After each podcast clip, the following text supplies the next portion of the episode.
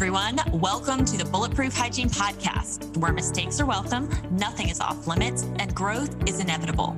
I am Sharisa Wood. I'm Brittany Steinman.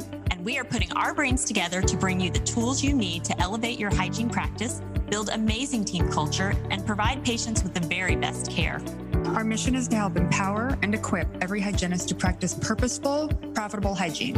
We look to guide you on your journey toward career fulfillment by providing support, collaboration, and community to our profession. As two of the top producing hygienists in the country, we know firsthand that these things lead to sustainable and fulfilling practice and the happy side effect of high profitability. So let's get to it.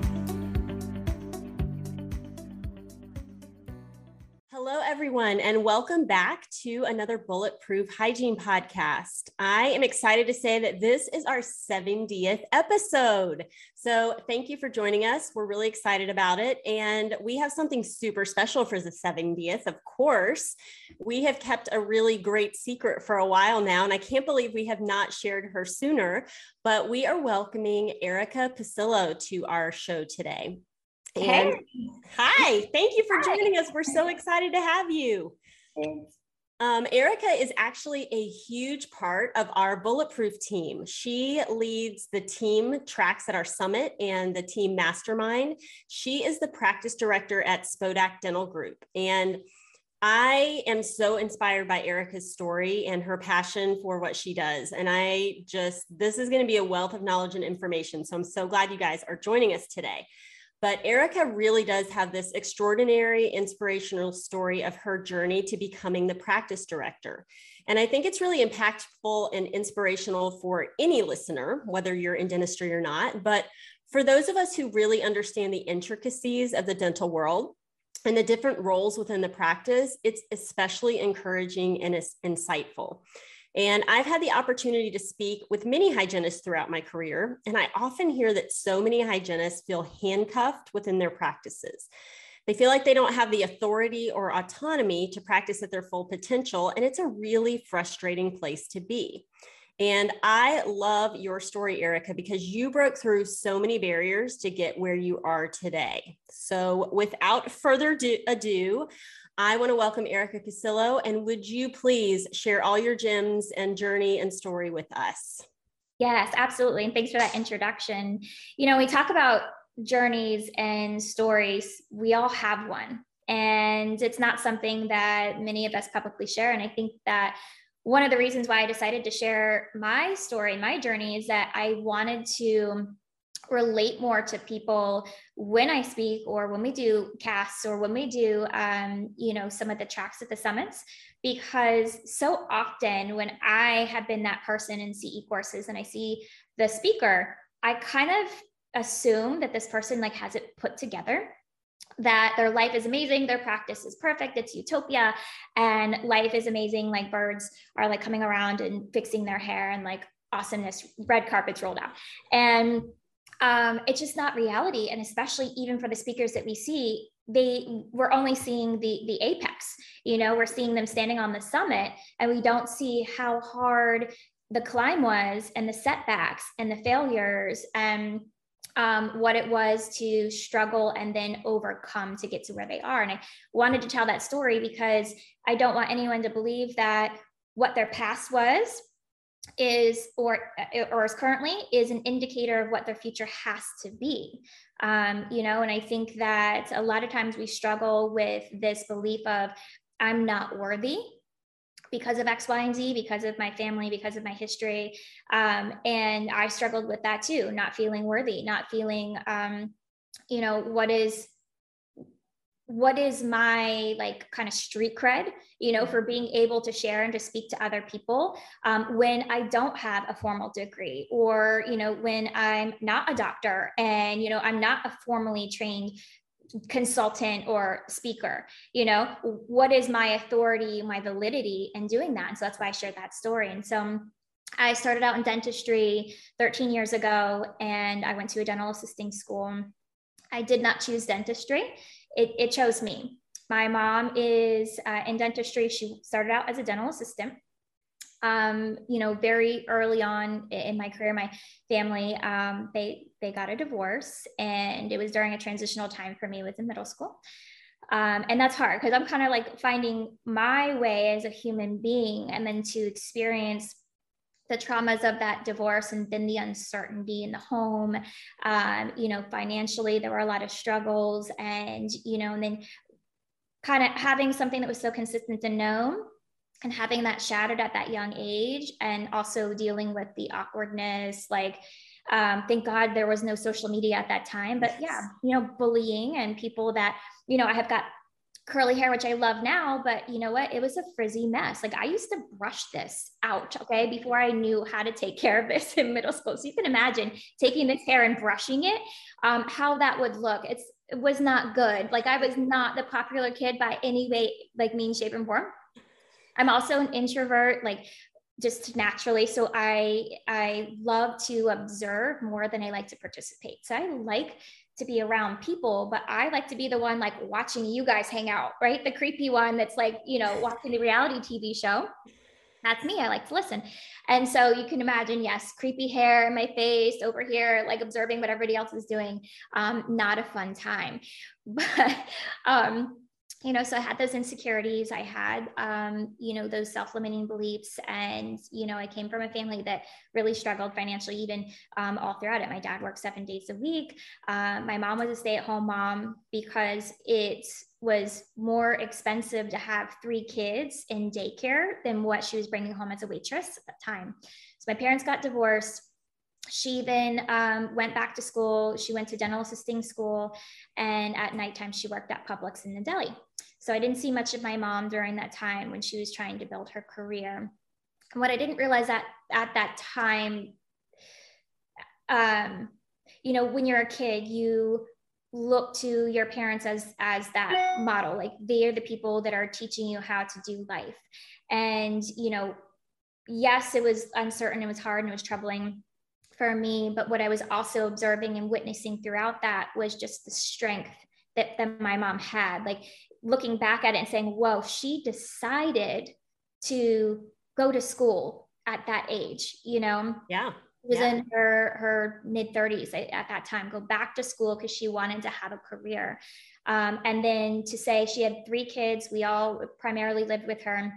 Going to school, she'd come home, we'd see her for just very you know an hour or so and then she would go and she'd work in the deli and repeat you know and she wouldn't get right. home 11 11 30 we were in bed and the sacrifices she had to make to be able to better provide for us is i think part of some of the drive that that i had to overcome some of those challenges you know that um that I've had to face. And so yeah. I, am grateful for those experiences. I, I'm definitely a little bit more on the optimist side where yes, you know, I, ha- I have those challenges and in the moments, like, you know, I'm crying, I'm upset in the challenge, I'm mad and, and whatever it is.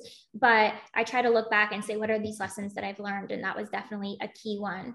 Um, and so some of my advice, like if you've had that that troubling past or childhood, take a moment and think about what what came of that was there any lesson at least that was learned or, or positivity that and maybe it was hey had this past and the lesson was don't follow in those footsteps right. and that encouraged you to take a different path and so it's just the healing is in the acceptance of what happened happened we can't change it but what can we do with that information and experience to propel us forward and so um, I went to Florida State University. It was the first person in my family to go to college. No one really knew how to, to do it in the processes. I just kind of figured it out. And um, you know, got really tough. Again, I had to support myself. They didn't have the, the money to send me there. I had to get scholarships. Uh, I had a job, you know, and then I had school.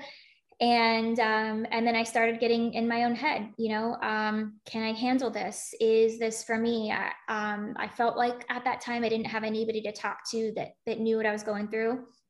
Um, and so I kept it inside instead of talking it through. I decided to withdraw from school. So I did not graduate from Florida State University. Um, for a really long time, I felt um, like a failure. I felt, again, the, the unworthiness conversation.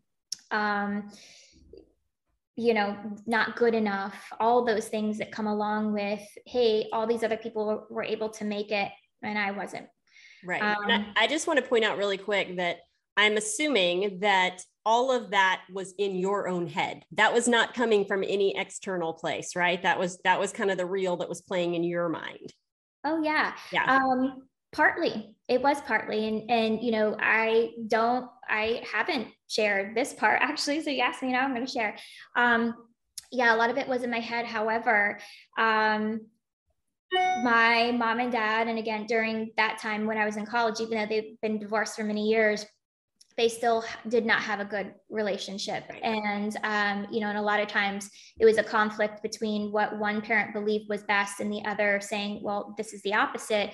Um, and my mom would call me and, and, tell me about those conversations for whatever reason she thought would be a good idea um, not realizing some of the damage that would come because of it or at least it. took it. And so she would tell me things that my dad was saying you know about me like you know, I don't have any common sense, or, you know, I never should have gone to a four year, you know, university. See, here's the tears coming out.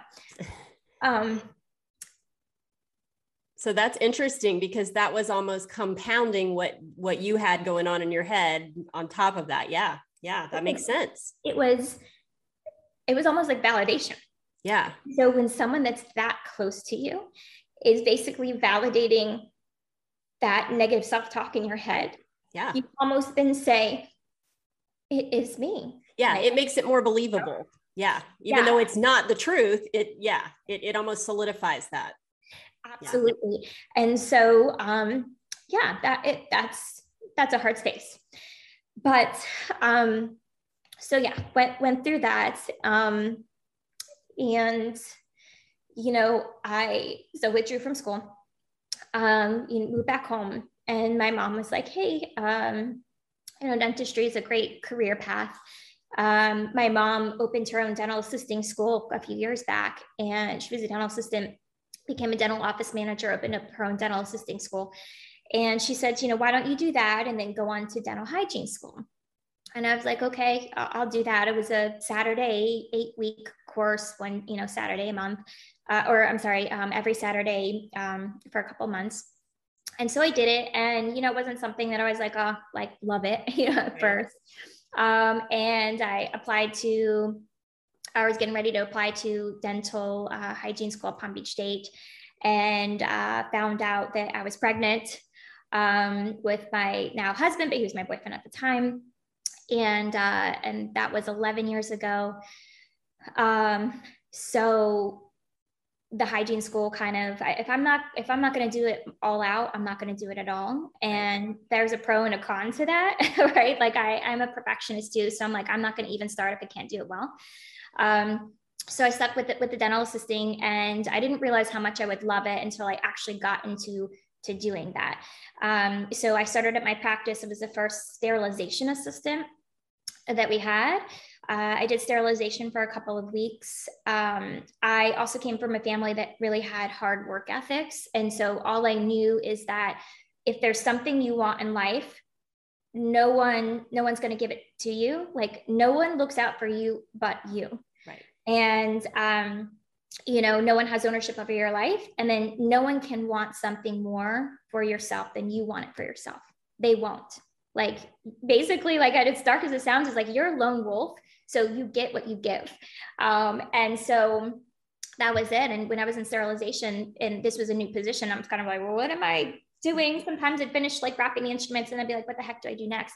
And I was always like, you know, asking people, what else can I do? How can I help you?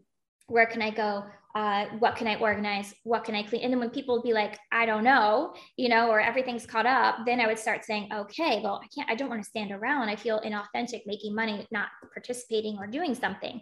So I started then saying, let me do something where I believe I could add value. And so it was either reorganizing, deep cleaning things, uh, learning, um, shadowing the assistants in their positions. Um, part of that learning was uh, setups, you know, they, they vary by doctor. And so I would say, hey, I'm going to set up for your next patient. It added value to them because it kept them on time for their schedule, but it added value to me because I was learning how to be better prepared if I were to get that opportunity to assist to know what the setups were and, and did I do it right or, or did I miss something. Um, I came in early a lot and, and did that learning as well. Um, and then when we talk about barriers, putting that, you know, so I had myself imposed like, yes, I was driven to want to learn and to do more. I think it's just kind of in me. Um, but I also had that like, you're a failure, something's going to go wrong. Like, you know, what if somebody, what if people, how would they judge me if they knew I dropped out of college? And how would they judge me if they knew um, I, I could have been more? You know, and I felt like if I didn't have that degree or higher degree like i like i had failed in life you know i was not ever going to be successful or make a big difference. And for me at that time i felt like you in order to make a big difference you had to have a big role.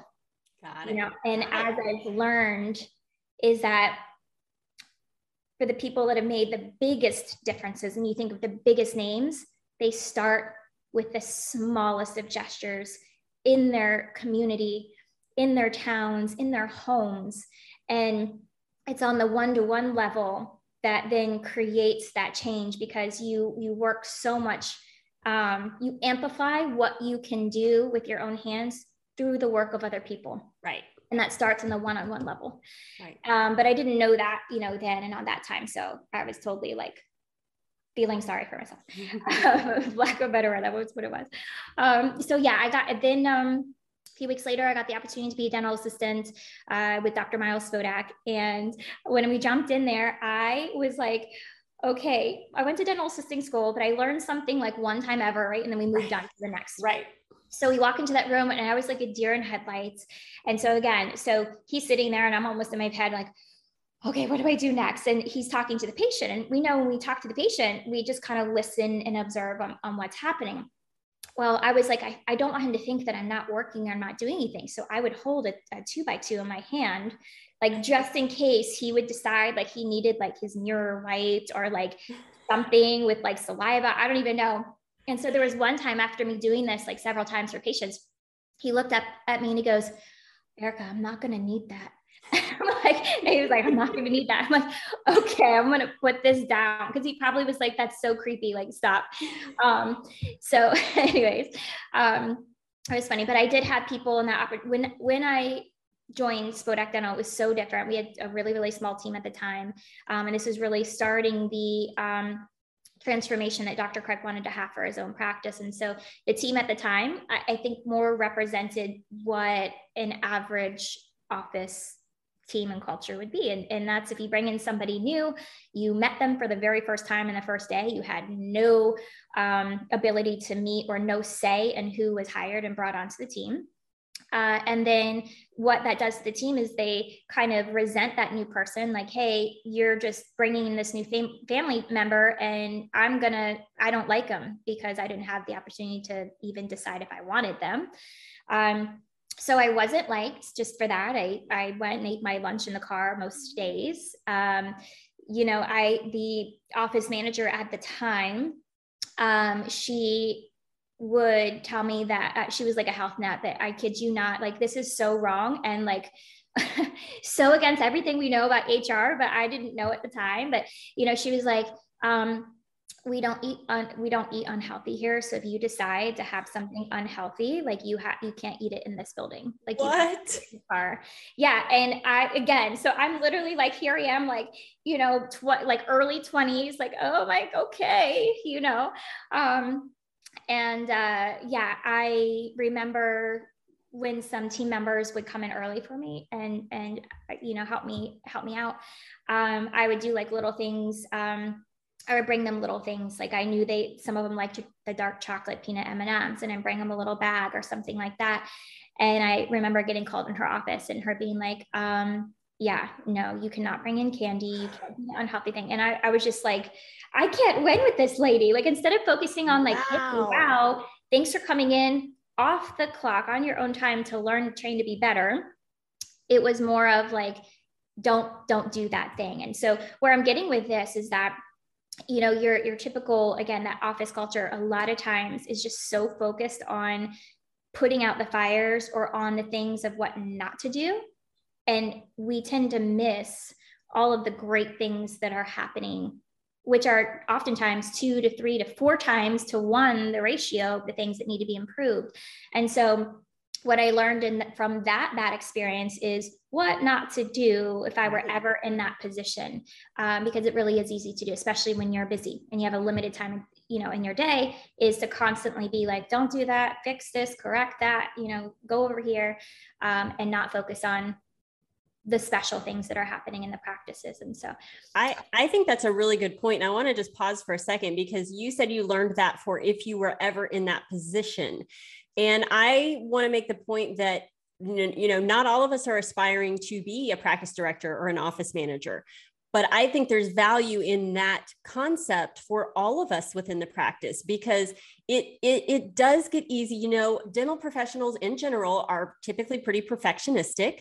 Um, mm-hmm. we want it all to go well. We need it all to go right. We're treating people you know in a medical manner like it's got to all you know work well but i think all of us probably could Ooh, carry right. through. Uh, all of us could probably carry through and look around for the good and, and you know the positive that's happening because the danger there is if we're not careful for somebody who really has an interest and is trying and growing we could stifle that you know you know you're resilient enough to where you're like okay you know that's that seems crazy and i'm going to carry this forward but for some people who maybe haven't put themselves out there yet it's important to just keep in mind like hey you don't want to stifle that. If you see somebody that's stepping forward in growth or opportunity or trying to support their team support that. I think that's a really good point. Yeah and and thanks for, for pausing me there because i will say even at that time i did not aspire to be an office manager in any way shape or form. Again so i was introverted.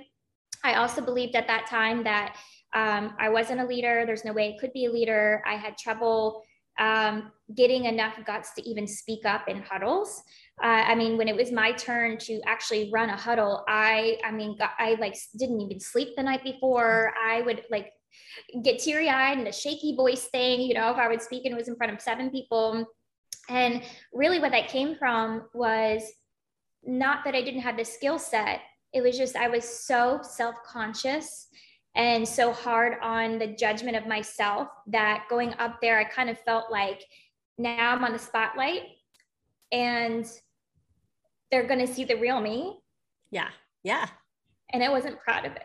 Got it. At that time. Yeah. And so I'm going to keep checking my, my mascara as I start to look like Marilyn Manson here.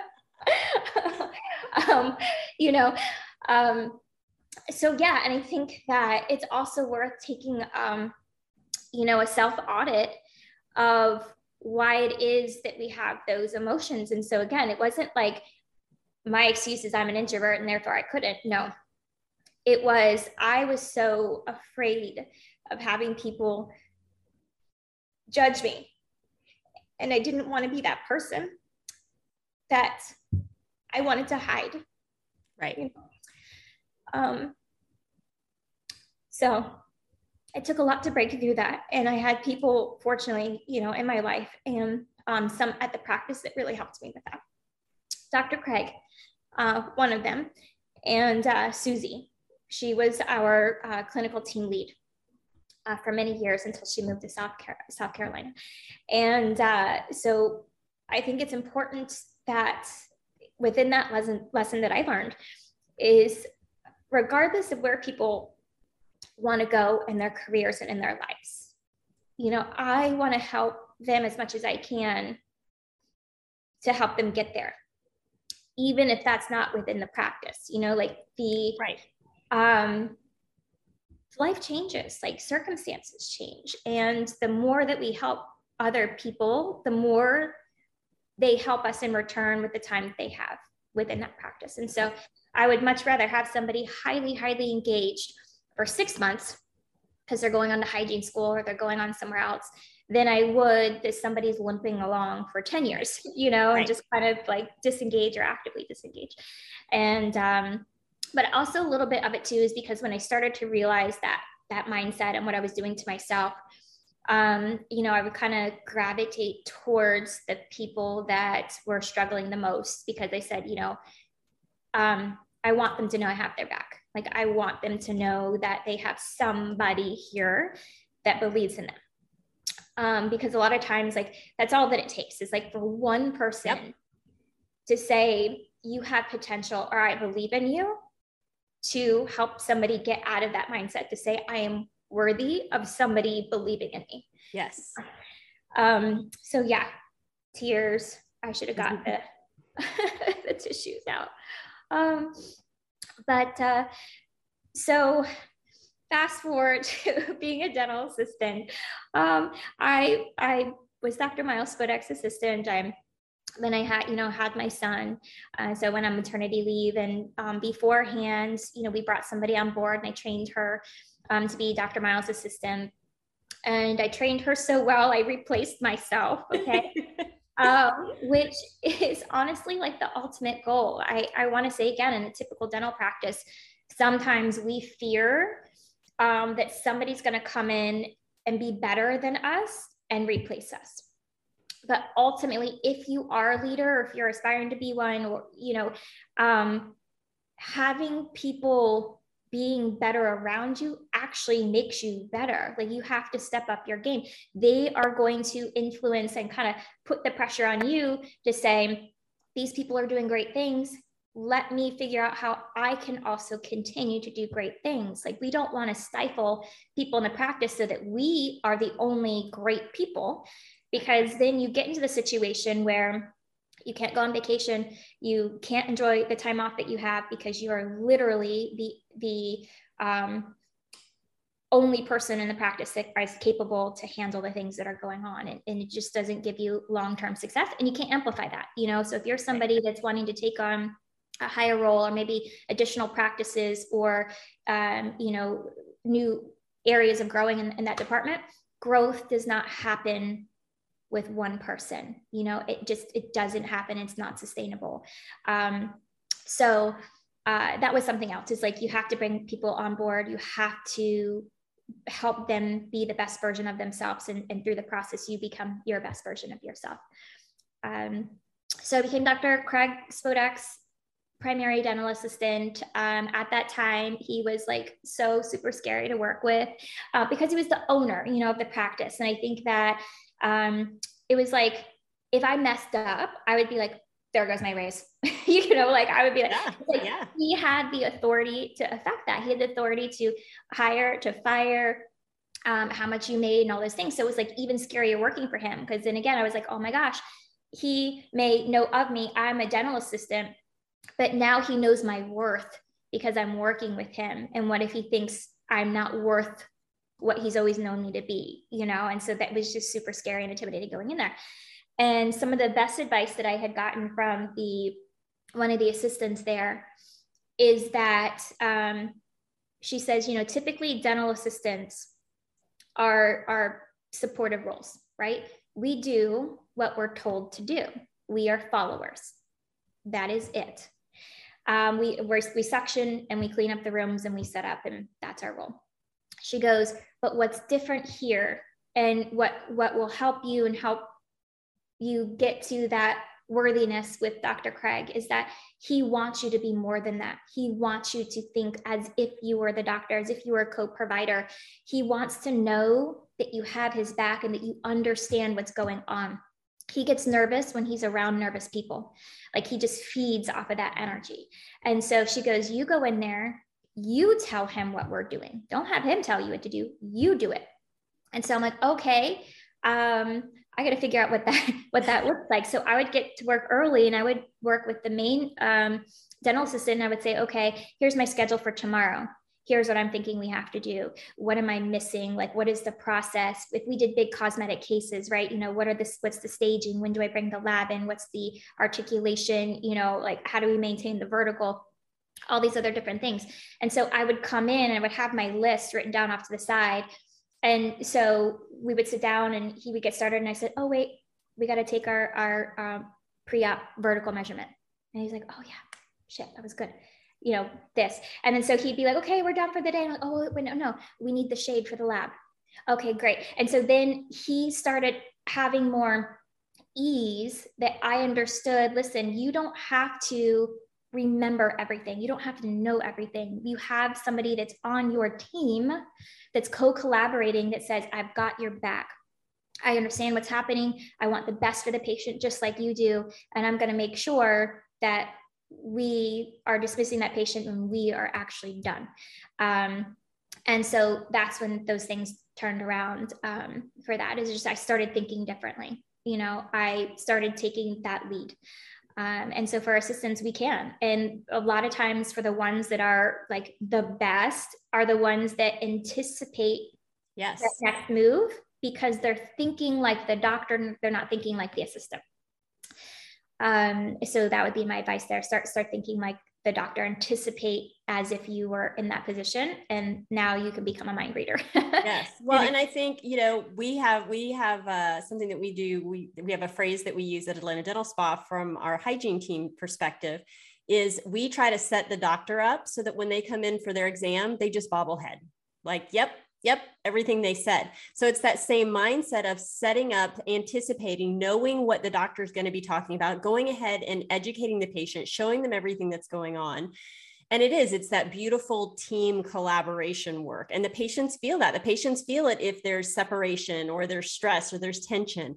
Patients come to us because they want to be taken care of. So if we collectively as a team are hitting all cylinders and supporting one another and working together, that's where the beauty comes in and they really do feel taken care of and supported absolutely i agree with you on that you know um, part of part of my journey and you know evolving into being um, you know the the office manager at Spodak when I went to Dr. Craig and told him that that was a position that I wanted, it was not office manager. Okay. So I didn't ask for that. That's what I got, but that's not what I asked for.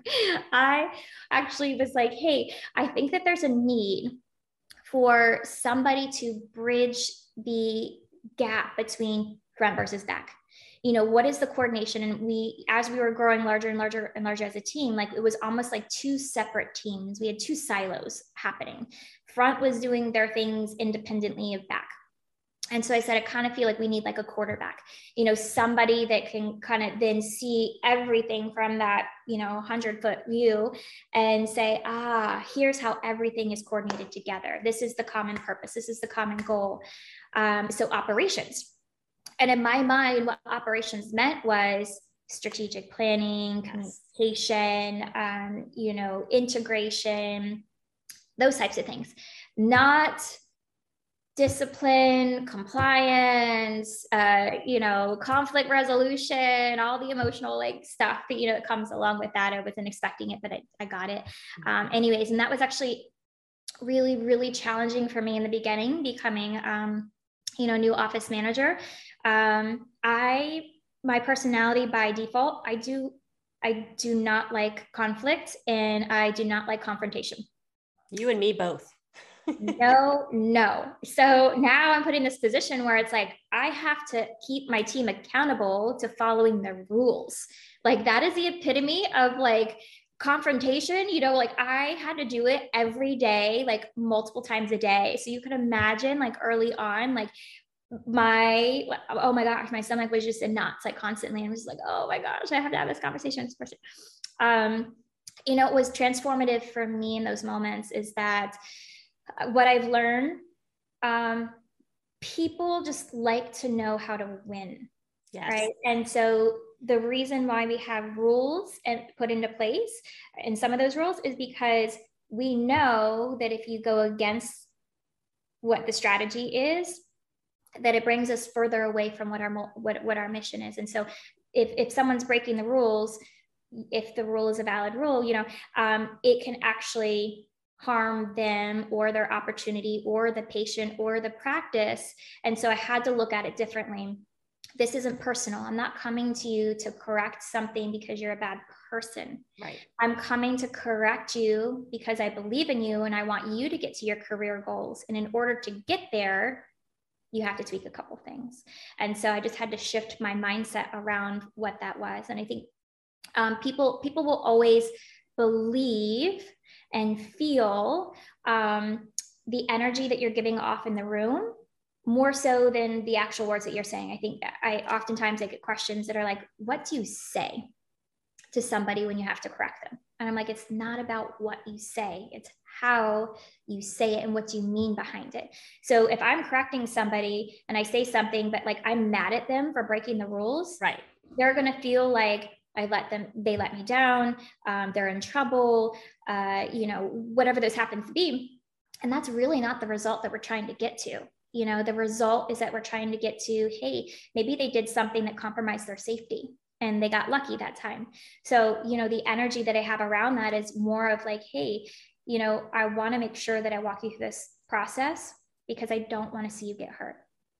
That's so much more different than me being angry because they did something where they could have potentially chopped their finger off, you know? Right, right. Both like the same like type of essence of conversation. It's just the belief behind it. I want you to be safe versus you're a dumbass. And right. you know, you get a very right. different result when you frame it that way. Yeah, communication is so, so vital to everything we do all day long. And yeah, I think you hit the nail right on the head. You have to be very intentional with how you do that. And I think if you will keep it success focused and practice focused and self, you know, protective focused, that that goes a long way. Yeah, for sure. You know, um, with the the evolution of that of that position. So right, I I dentistry found me, started as a sterilization assistant, then became a, a dental assistant. Then I was uh, a dental team lead, dental assistant team lead. And um, and then now practice optimizer is the official title for you know director of operations or office manager, what else, whatever else title we want to name that. And um, every reiteration of myself to get me to those levels, like I had to accept shedding that old me. Um, but part of that acceptance is to admit that the things I, were, I was doing needed to change because they were wrong, right? The, a lot of times we resist change because we don't, it's hard psychologically to say I'm wrong. Like I, you know, if you're married, like, you know, all about that. Like, um, you, you know, you don't want to be, you don't want to be wrong, but changing is um, unconsciously or like subconsciously um, you having to admit to say what i'm currently doing is wrong and i have to change it to be something different or to get something different. Right.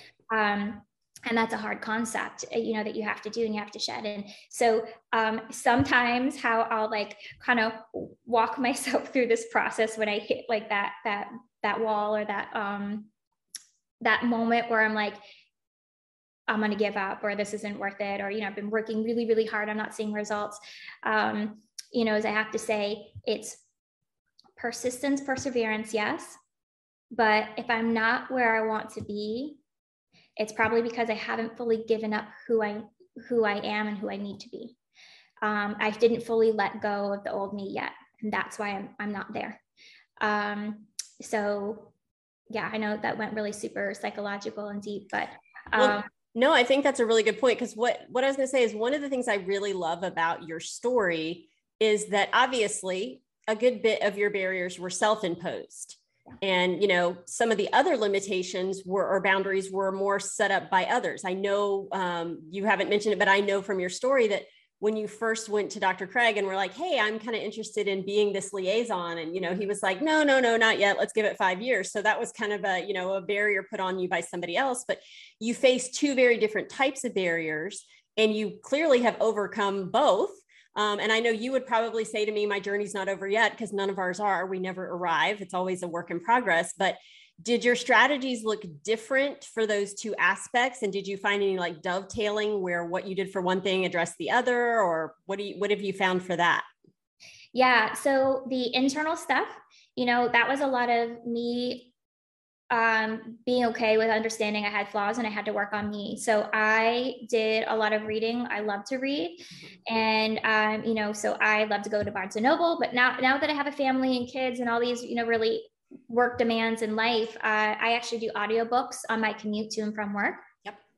Um, I am the type of person that's like, hey, if if that barrier comes in my way, well, I'm gonna keep trying to figure out: do I hop it? Is there a fence? Can I go around it? Can I that like what am I gonna do to try to make sure that this barrier like no one should ever tell you what you are allowed to achieve. Period. The end. Yes. You know, like don't let someone choose your life for you. And so when you do get those external forces that come in, don't allow that person to make that choice for you. It's not theirs to make. Um, so the internal stuff, yes, I I, I learned on um, you know how to better communicate. Um, one of the books that I love by John Maxwell, it's called Great Leaders Ask Great Questions. And, um, and that's beautiful because it really helps you in the psychology drop the assumptions, drop the judgments of your team or the situation so that you can actually get to the root of the problem or, or, or get to a better solution um, in a more elegant and graceful way. So that was that was one of those. Um, understanding business, I did a lot of reading um, books on that. Um, Patrick Bet David is great for um, business resources. Uh, really love his stuff. Um, Simon Sinek is really great for leadership type uh, readings. Um, John Maxwell has a ton, so even more books beyond the one that I, I named there. Um, and then obviously, I mean, the Bulletproof podcast, the hygiene podcast, like these are all great resources. It touches on all of those dis- different subjects. So the external ones um, were different and the strategy is different, especially if you have somebody that's above you, or say in this instance, the practice owner that was like, my foot is down, it's my practice, you're the employee, and that's what it is. Um, that is a harder one to navigate. And so, um, yes, I was upset in that moment. I did feel defeat. Um, and as I kind of stewed on that that night, you know, into that evening, um, I kind of had like my own aha moment, and that was okay. Well, what if he said yes to my request? What would I be doing differently walking into the doors that next morning? And so I realized I'm like, wow, you know, honestly, if I walked in those doors next morning, I would be doing the exact same thing. You know, I don't even know. I don't even know what this would look like. And so um, I now had a new set of like, this is what I need to get done, um, or this is what I need to learn in order to get to this next level because I, I really wasn't ready. So it took me three years um, to get to that point. Also, um, leadership is, um, it's not a position, it's not a title it's just kind of it's who you are. And so when you're trying to affect change um, you can do that regardless of having a, an official position or a title. So that was why i wanted it. I just wanted things to change for the better. You know um, i wasn't looking for the authority to make a decision to let someone go or to say you have to follow the rules because it's me and I get to tell you what to do. It's no, I am here to add value to the practice, to add value to you so that we can get to our ultimate goal and the results, which is to take the very best care of the patient.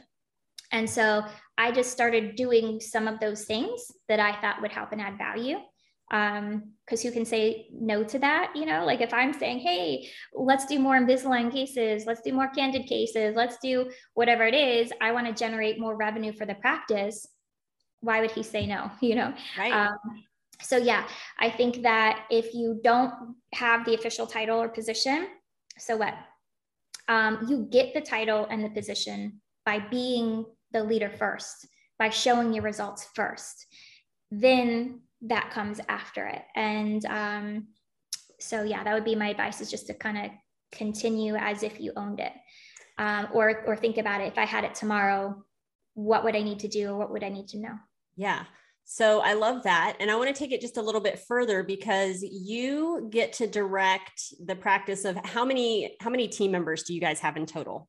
We're close to 50 now. Okay. Yeah um, and I know you're kind of the the the go-to for all of that. So that that's a that's a lot to maneuver. Um, and I know you do a lot of conversations, you know, when team members come to you asking, you know, sharing ideas and thoughts and, hey, could we do this? And so I think you're a great person to ask this question to because, again, like I said in the beginning, I think a lot of hygienists um, in your kind of average run of the mill practices do feel a little handcuffed about what they can say and what they can do. And, you know, you said, you know, the, the owner or the doctor's like, I'm just putting my foot down and you're, we're not doing this. You know, that's a really uncomfortable place to be, especially when you're passionate about what you do. Um, so I would love if you could share a little advice with our listeners that are looking to have conversations aimed at bringing change. And you know, and from a hygiene perspective, more things like, you know, hey, if we want to onboard something new, you know, or set a new protocol or, you know, just discussing personal concerns or conflict, you know, how to how to bring that, or even just wanting to, you know, discuss a change in compensation, you know, from your perspective, because we can see it so clearly from our perspective. And I know, and I hope that you're going to include the whole business mindset owner concept here. But where do you think what advice do you give on how to come with those kind of requests and questions? Yeah. So each request is a little different, but mm-hmm. I think the principles are the same. Yes. So whatever it is that you're wanting to effectively change, why? That is the very, very, very first thing. I think a lot of times most of us skip to the how and the what. So, like if I'm coming and I'm saying, we need to do Perio Protect, okay, you know, so I'm looking, we just need to add this procedure.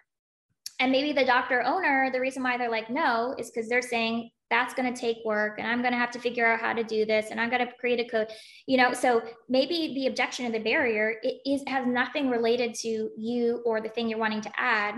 They're just not understanding the why or they're perceiving that they're going to have to now own integrating or incorporating this into the practice. And so very first thing is you have to have hey here's why i would like to change or to do these things here's how i am going to help integrate incorporate and you know include into the process so you're you are now fully taking responsibility to say i got this like Right. I want to make this happen. So you, you, I'm going to be on auto, you know, you're an autopilot. I'm going to be the one here um, driving the plane. Um, you also want to include, if it's applicable, like benefits to adding whatever it is um, and include those. How is it benefiting the patients? How is it benefiting the team? How is it benefiting the practice? Let's take a look at that. Um, when you talk about like bringing concerns, to to your doctor and that's a little bit different i um, you have to drop the um, emotions that you have around the situation because when you come in with a negative heated energy it will be met with negative heated energy and so you have to come in and you have to say okay i just don't have enough information and i just i just want to understand what's happening first and then we can get to a solution so i'm going to go to the doctor with a concern the very first thing I'm going to say is, hey, I'm just curious. Can you walk me through the decision behind this? Can you talk me a little bit more why we're doing the things that we're doing? I just want to understand so that I can kind of help wrap my head around this. Right. Then, once they give you all the information, sometimes it was like, oh my gosh, I didn't know that problem solved. Or now that you know it, then you can say, ah, oh, I got it. Here's a couple solutions I have. So we never want to come in and drop a complaint and then leave, you know, because it, it does nobody any good. And again, so negative energy in, negative energy out. Um, understand why, come prepared with solutions. Um, you know, you want to be a part of the problem solving. When it comes to compensation, so again, thinking like a business owner. So in our own lives, we are running our own households. That is our business right? So we get income that comes in, that's our paycheck. And then we have expenses gas, food, schooling, books, clothes, fun stuff, experiences. Now, the amount that we can spend on the expenses is directly dependent on the income. So, again, separate business with your normal life right? And we understand that concept. But for some reason, sometimes we walk into a business, we just think that, that it's like a money tree growing outside.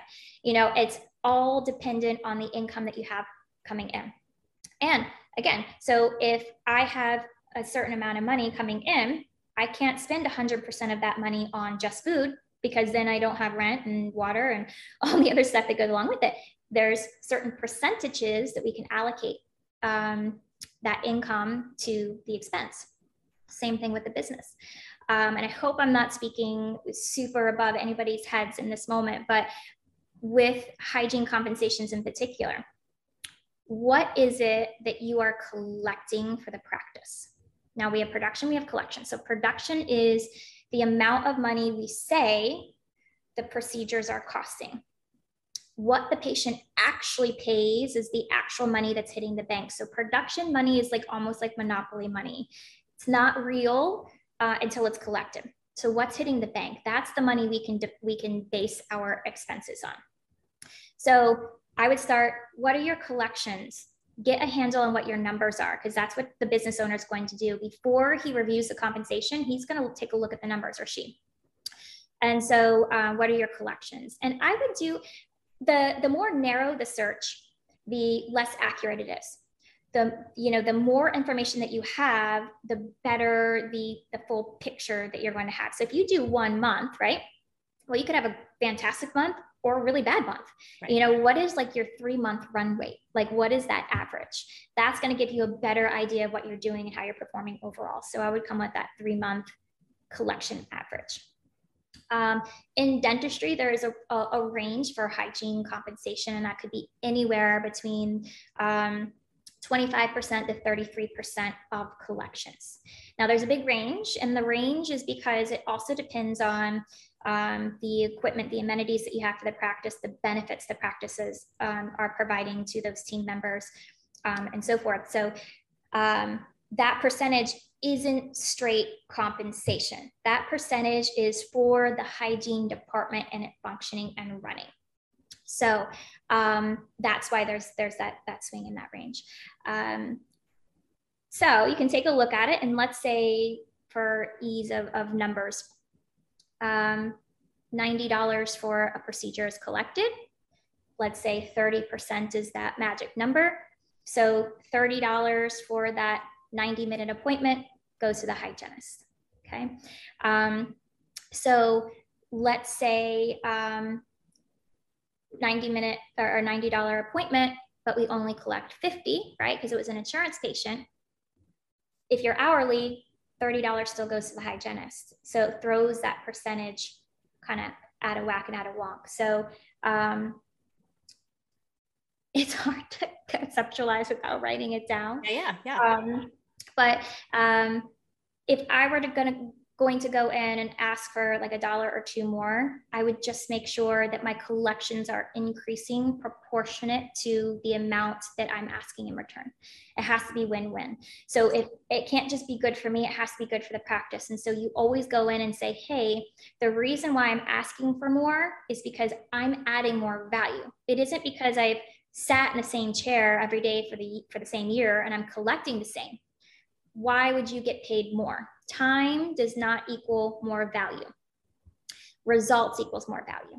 So, how are you better educating the patient? What is your procedure mix? What is your treatment acceptance? What is your ability to also close restorative cases? Like all of the, those things uh, can help you successfully negotiate more money because the practice is making more. Yes. So yes. that's kind of the spirit behind that. That and that's beautiful. And I think you know especially new hygienists starting out we don't always think of the big picture you know we we look at our you know we may track our numbers and be like oh i'm doing really well and you know i should i should get paid more but we we don't always have that business ownership mindset of thinking what the expenses are of the practice in general and you know there, there's so many ways to look at it um, but i think what you said is really valuable and and this is what i want to call our listeners to because sometimes you hear everything you just said and you're like oh my gosh that sounds overwhelming looking at all those numbers and thinking about all that. But you're right. I mean we if we're going to ask for increased value for ourselves we have to be bringing increased value. So the challenge is for those listeners who maybe aren't really tracking their numbers and don't really know what case acceptance looks like and what their perio treatment percentage is and what their collections are looking like this is an important time to start looking at that because what I can guarantee you is if you start looking at that and paying attention to that, those numbers are going to come up.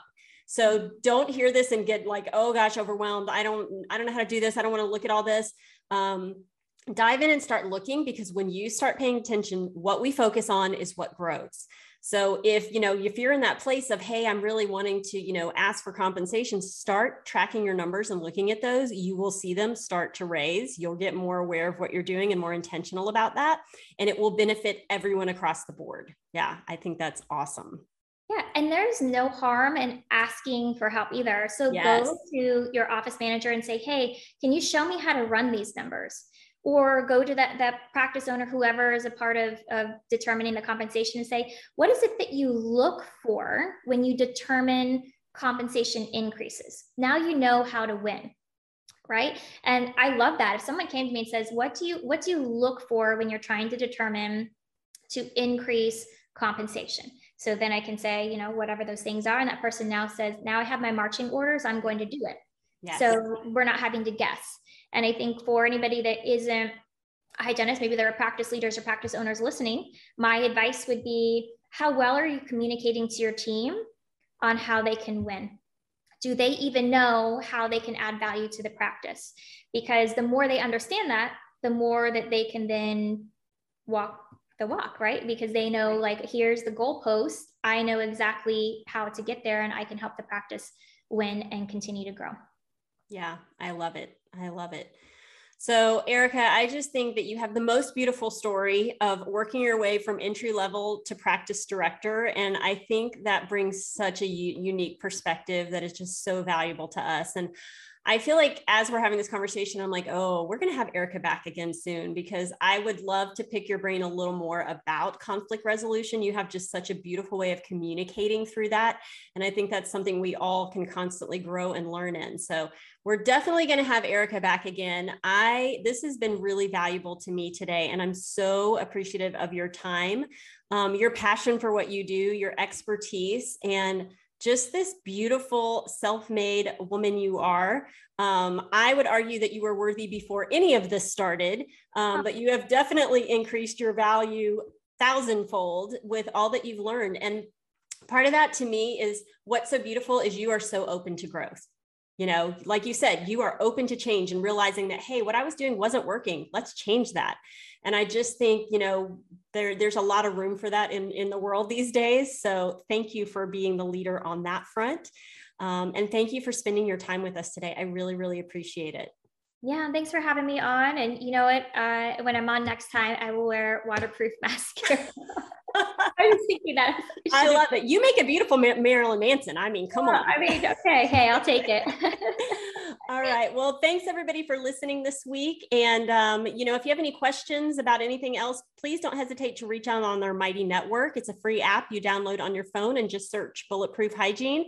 Um, I've got good connections with Erica. So if you have questions, we can get you connected to her. But everybody have a great week and we'll see you next time. Bye-bye. Bye. Thanks for joining us for this episode of the Bulletproof Hygiene Podcast. We hope you've had as much fun as we have. Don't forget to click subscribe for a lot more where this came from.